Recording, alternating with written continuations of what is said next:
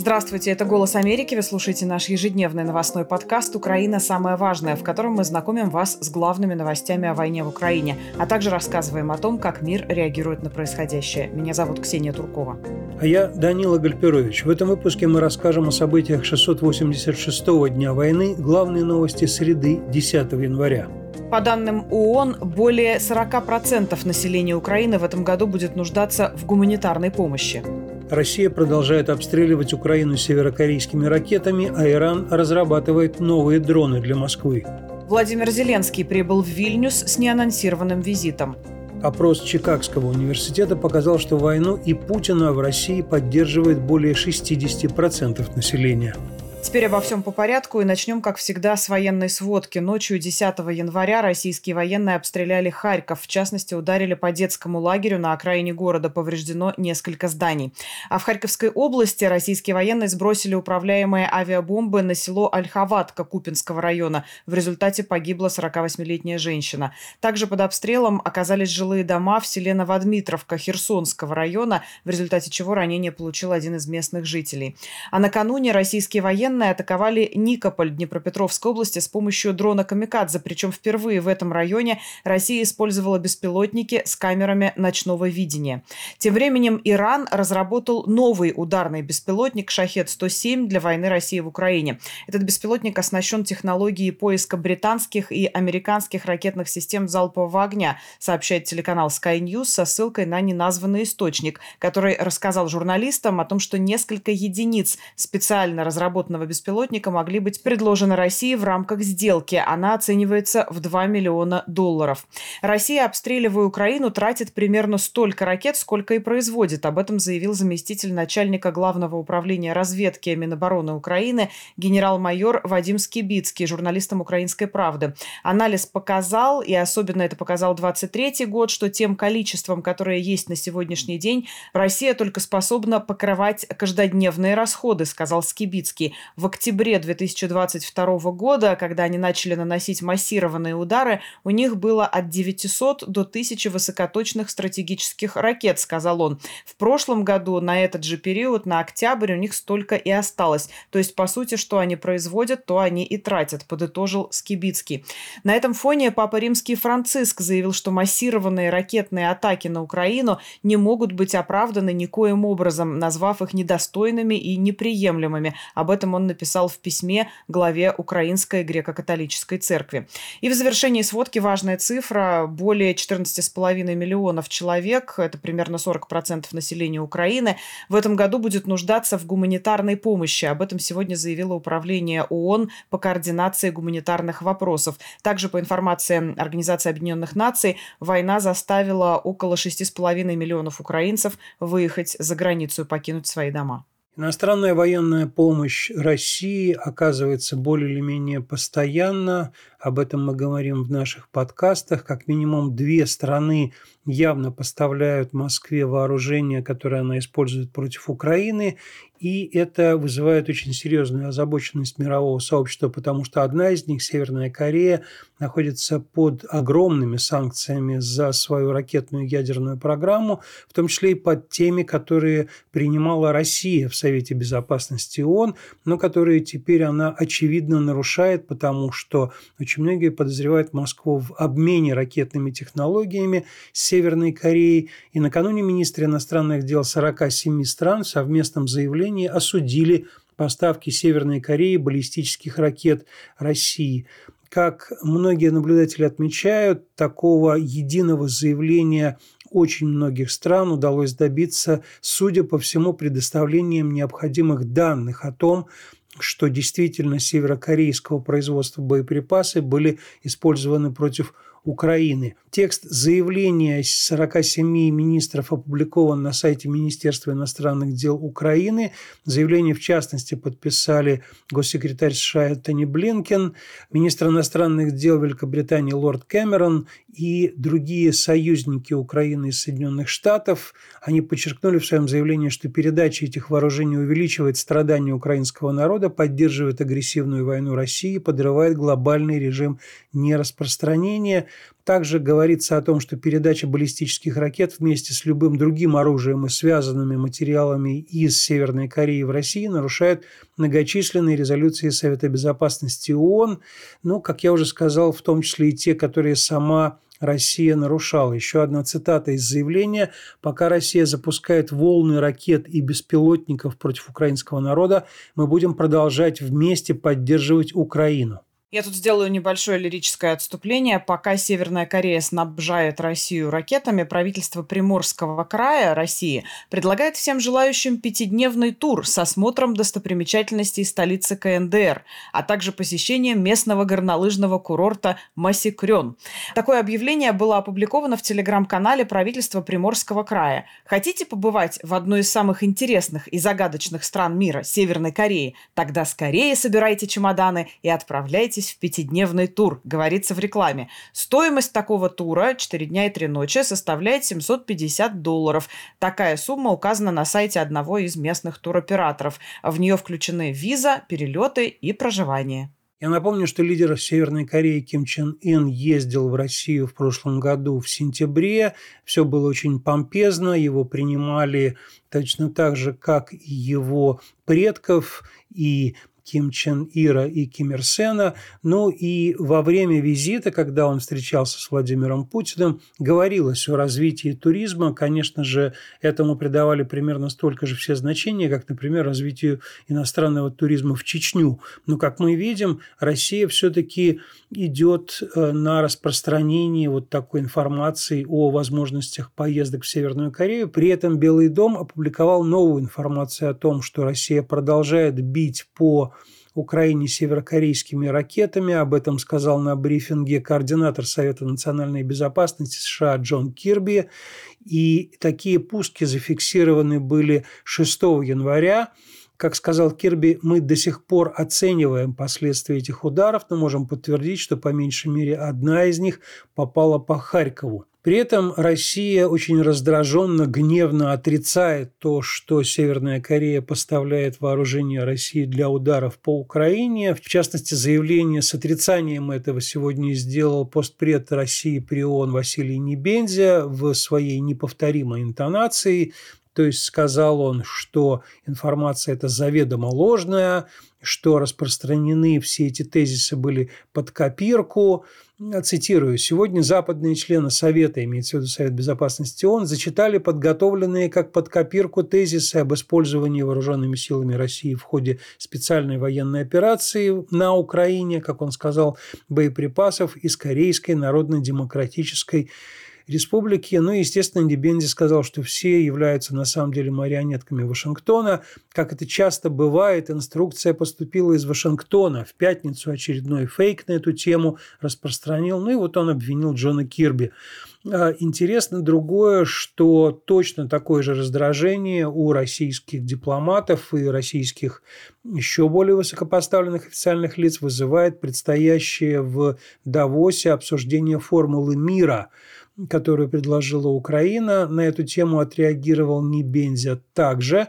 Он сказал, что Продвижение Киевом так называемой формулы мира, здесь я цитирую российского представителя, выглядит цинично и лицемерно, но и действительно у Москвы есть повод быть э, огорченной обеспокоенной этими консультациями по формуле мира, потому что это не специальная встреча, на которую можно, там, скажем, приехать, не приехать, а Давос, куда приезжают представители очень многих стран. Это значит, что вполне может быть, что на встрече будут присутствовать приглашенные туда большинство из примерно 100 стран, которых пригласили для участия в этой встрече, на встречу в Давосе предстоящую отреагировал и Кремль.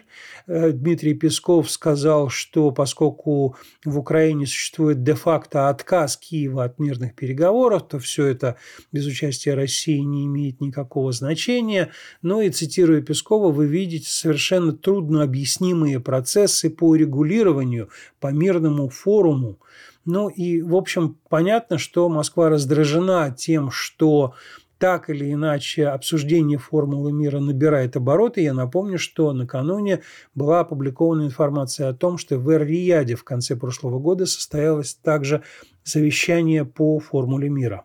Но я напомню, что в российской пропагандистской парадигме мир – это война, как мы знаем. И, кстати, а, я как-то полюбопытствовала, искала исследования научные, в кавычках, конечно, на тему войны в Украине и нашла тему одной из научных статей, которая была опубликована в академическом издании в России. А, тема эта звучала так. «Призывы к миру как часть военной пропаганды». То есть призывы к миру и внутри России, как мы знаем, потому что люди подвергаются подвергаются репрессиям, рассматриваются как э, часть военной пропаганды, и призывы к миру снаружи, если предлагается мир на условиях Украины, это тоже, по мнению российских политиков и российских пропагандистов, это призыв к войне. Но пока разрастается вот эта ракетная ось э, зла, КНДР и Иран, они э, поставляют э, России вооружение, в Украине заявляют о том, что сейчас, конечно, главным вопросом становится усиление противовоздушной обороны. И, в частности, об этом заявил президент Украины Владимир Зеленский, который сегодня прибыл с неанонсированным визитом в столицу Литвы, Вильнюс. На пресс-конференции с президентом Литвы Гитанасом Науседой он заявил, что ожидает получить от Вашингтонского саммита НАТО оборонные и политические решения, и в частности по усилению ПВО Украины. По словам Зеленского, именно это сейчас главное. Литва с самого начала полномасштабного вторжения России в Украину помогает э, украинцам всем, чем может, и она продолжает, в частности, отправлять туда бронемашины. Об этом сегодня на совместной пресс-конференции с Зеленским объявил президент Литвы Гитанас Науседа. Он сказал, что в феврале Литва отправит в Украину бронетранспортеры М577 и также утвержден пакет долгосрочной военной помощи на сумму 200 миллионов евро. Это было утверждено на заседании Литовского госсовета по обороне. Очевидно, что отдельные страны Европы разрабатывают собственные двусторонние с Украиной программы на фоне того, что пока Европа не смогла одобрить большой пакет финансовой помощи Украине, собственно, о будущем именно в таком формате, когда двусторонние будут договоренности, говорят очень многие эксперты, например, те, которые предлагают не испытывать чрезмерных ожиданий от саммита НАТО в Вашингтоне. Вместо этого они говорят, давайте налаживайте с Украиной двусторонние контакты, в том числе и гарантии безопасности. Но некоторые европейские страны совершенно к этому не готовы. Более того, они проводят, продолжают проводить фактически пророссийскую политику и э, обострение такой политики в смысле заявлений в эту сторону наблюдается в Словакии. Руководство этой страны, а я напомню, что там опять премьер-министром стал пророссийский политик Роберт Фицо, говорит, что оно продолжит критиковать стратегию Запада в отношении войны России против Украины, он сказал, что хочет нормализации отношений с Россией. Он написал колонку для словацкого издания с, в общем, неоригинальным названием «Правда». И в этой колонке он сказал, что в Украине якобы притесняли русскоязычное население, что это привело к тотальным боевым действиям 2014 года, что тотальное влияние США на Киев привело к полномасштабному вторжению, а Россия, оказывается, отреагировала на ситуацию с безопасностью и давление Украины относительно вступления в НАТО. Ну, а второй фактически человек в правительстве Словакии – Юрай Бланар, который известен своими антиукраинскими высказываниями, министр иностранных дел этой страны, объяснил, почему его страна не присоединилась как раз вот к заявлению огромного количества стран по поводу недопустимости поставок северокорейских ракет в Россию. Он сказал, что Словакия не стала это подписывать, потому что у нее нет доказательств. Он сказал, мы не собираемся делать это, в смысле осуждать нарушение международных санкций, только потому, что кто-то подходит к нам и говорит, что он он так думает, но не собирается предоставлять нам доказательства в подтверждении этого. Киев в этом году пойдет на большие военные риски, а Украина может оказаться под угрозой разделения. Об этом пишет в журнале «Тайм» в своей статье политолог и эксперт по международным отношениям Ян Бремер. Статья озаглавлена как «10 главных глобальных рисков 2024 года».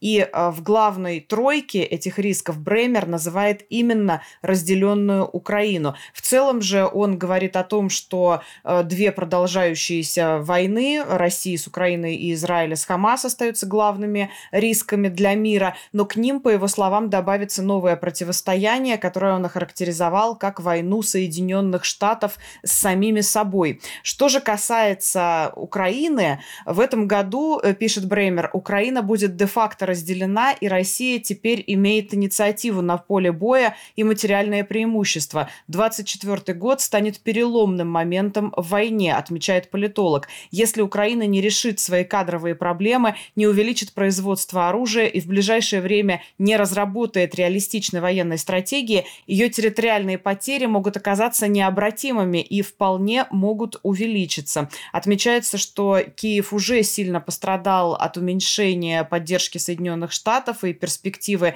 европейской помощи стали лишь немного лучше. Украина сейчас отчаянно нуждается в дополнительных войсках. Именно по этим причинам, отмечает Бреймер, э, в этом году Киев и пойдет на большие военные риски, включая удары по большему количеству целей в России, а это может э, спровоцировать беспрецедентный ответ России в свою очередь.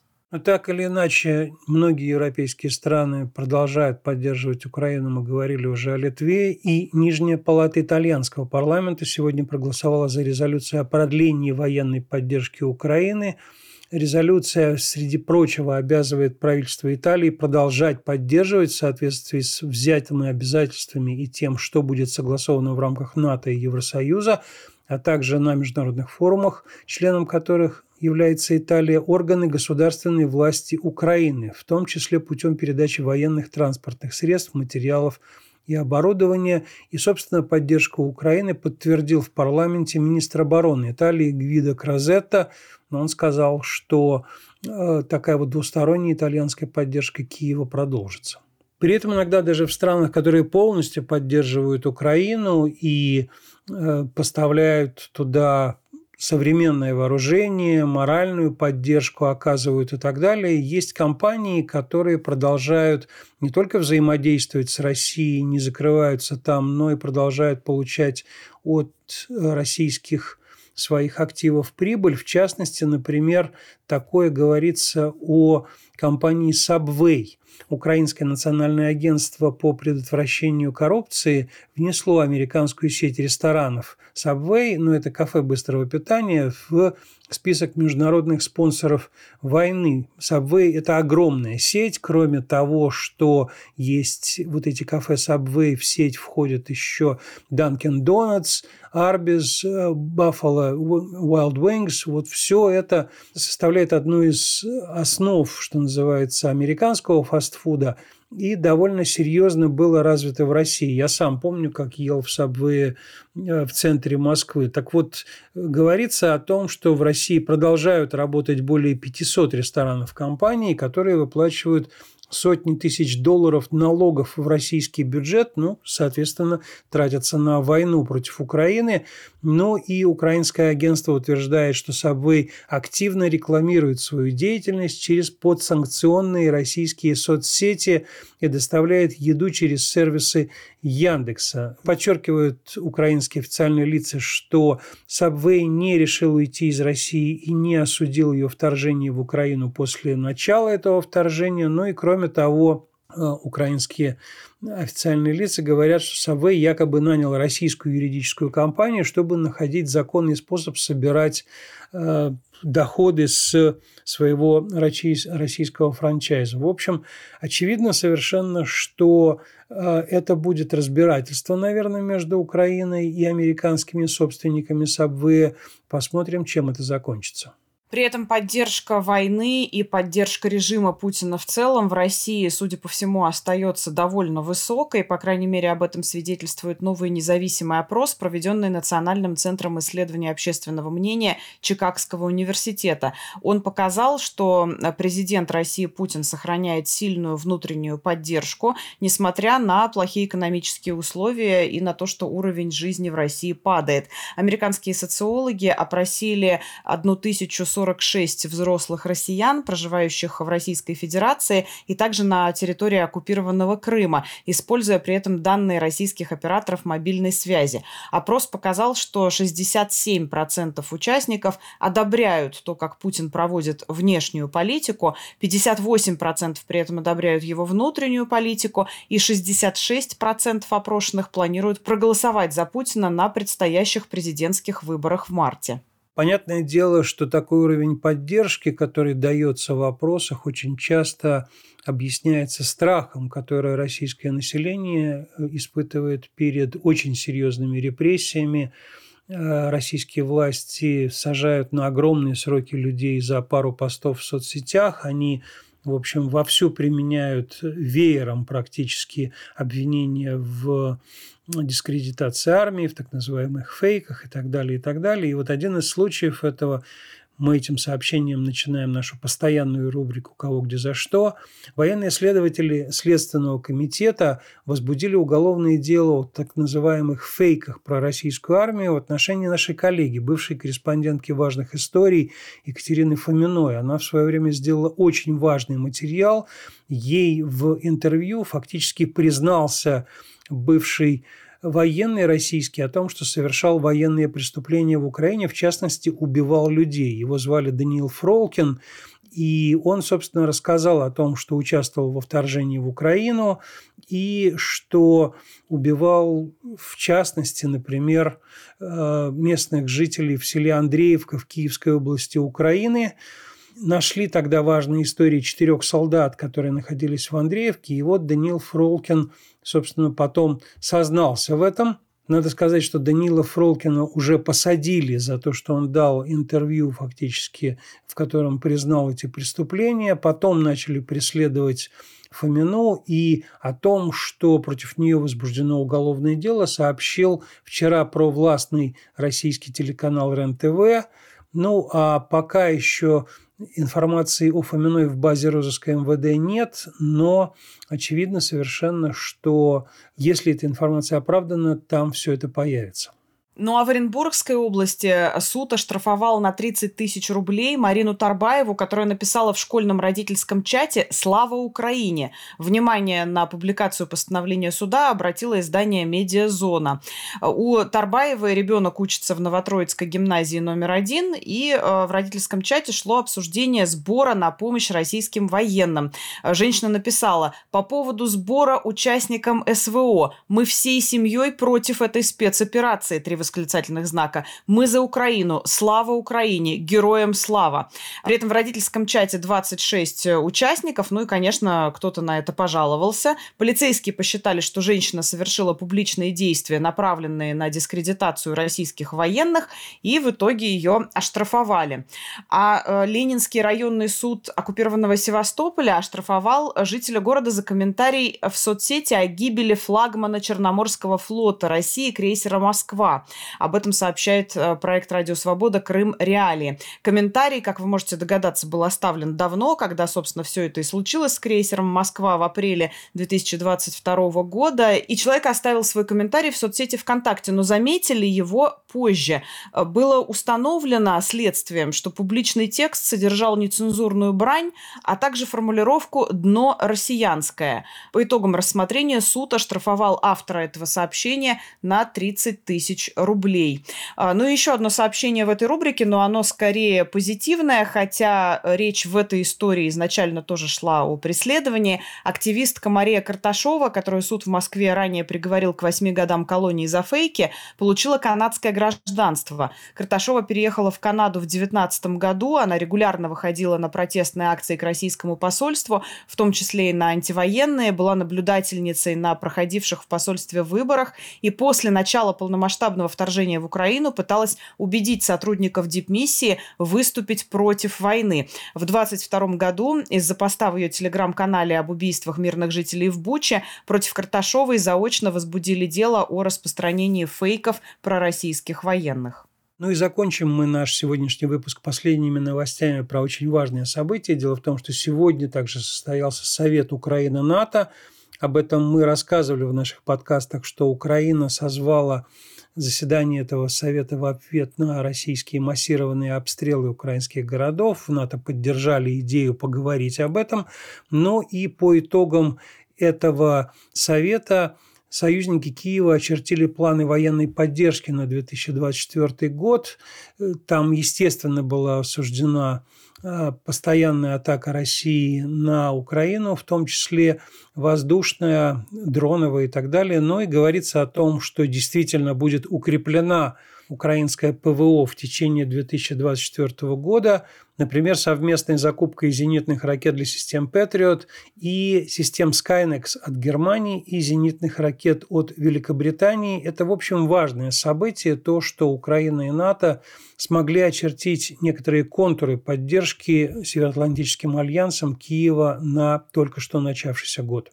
Но все-таки, хоть ты и сказал, что мы на этом заканчиваем наш выпуск, я добавлю еще одно небольшое сообщение, потому что не так часто в наших выпусках бывают действительно позитивные новости. Украинский загранпаспорт занял 32-ю позицию в международном рейтинге индекса паспортов. Украинцы могут путешествовать без визы или оформлять ее по прибытии в 148 стран. Об этом говорится на сайте компании Henley Partners. И дело все в том, что Украина входит в топ-5 стран с наибольшим улучшением рейтинга за последние 10 лет. То есть произошел определенный взлет, и чистый общий прирост составил 21 позицию. За прошлый год Украина поднялась еще на две позиции вверх, отмечают в компании, и сейчас 32-ю позицию Украина разделяет с Гренадой и Сент-Луси в Карибском море. Да, я так и представляю эту сцену в каком-нибудь аэропорту по итогам нашего сегодняшнего подкаста. Может быть, вам билет в Пхеньян? Нет, не в Киев, пожалуйста. На этом заканчиваем наш очередной выпуск. Не забывайте подписываться на нас в Google и Apple подкастах, а также слушать нас в приложении «Эхо». С вами были Ксения Туркова и Данила Гальперович. До встречи. Большое вам спасибо за внимание. Продолжим завтра.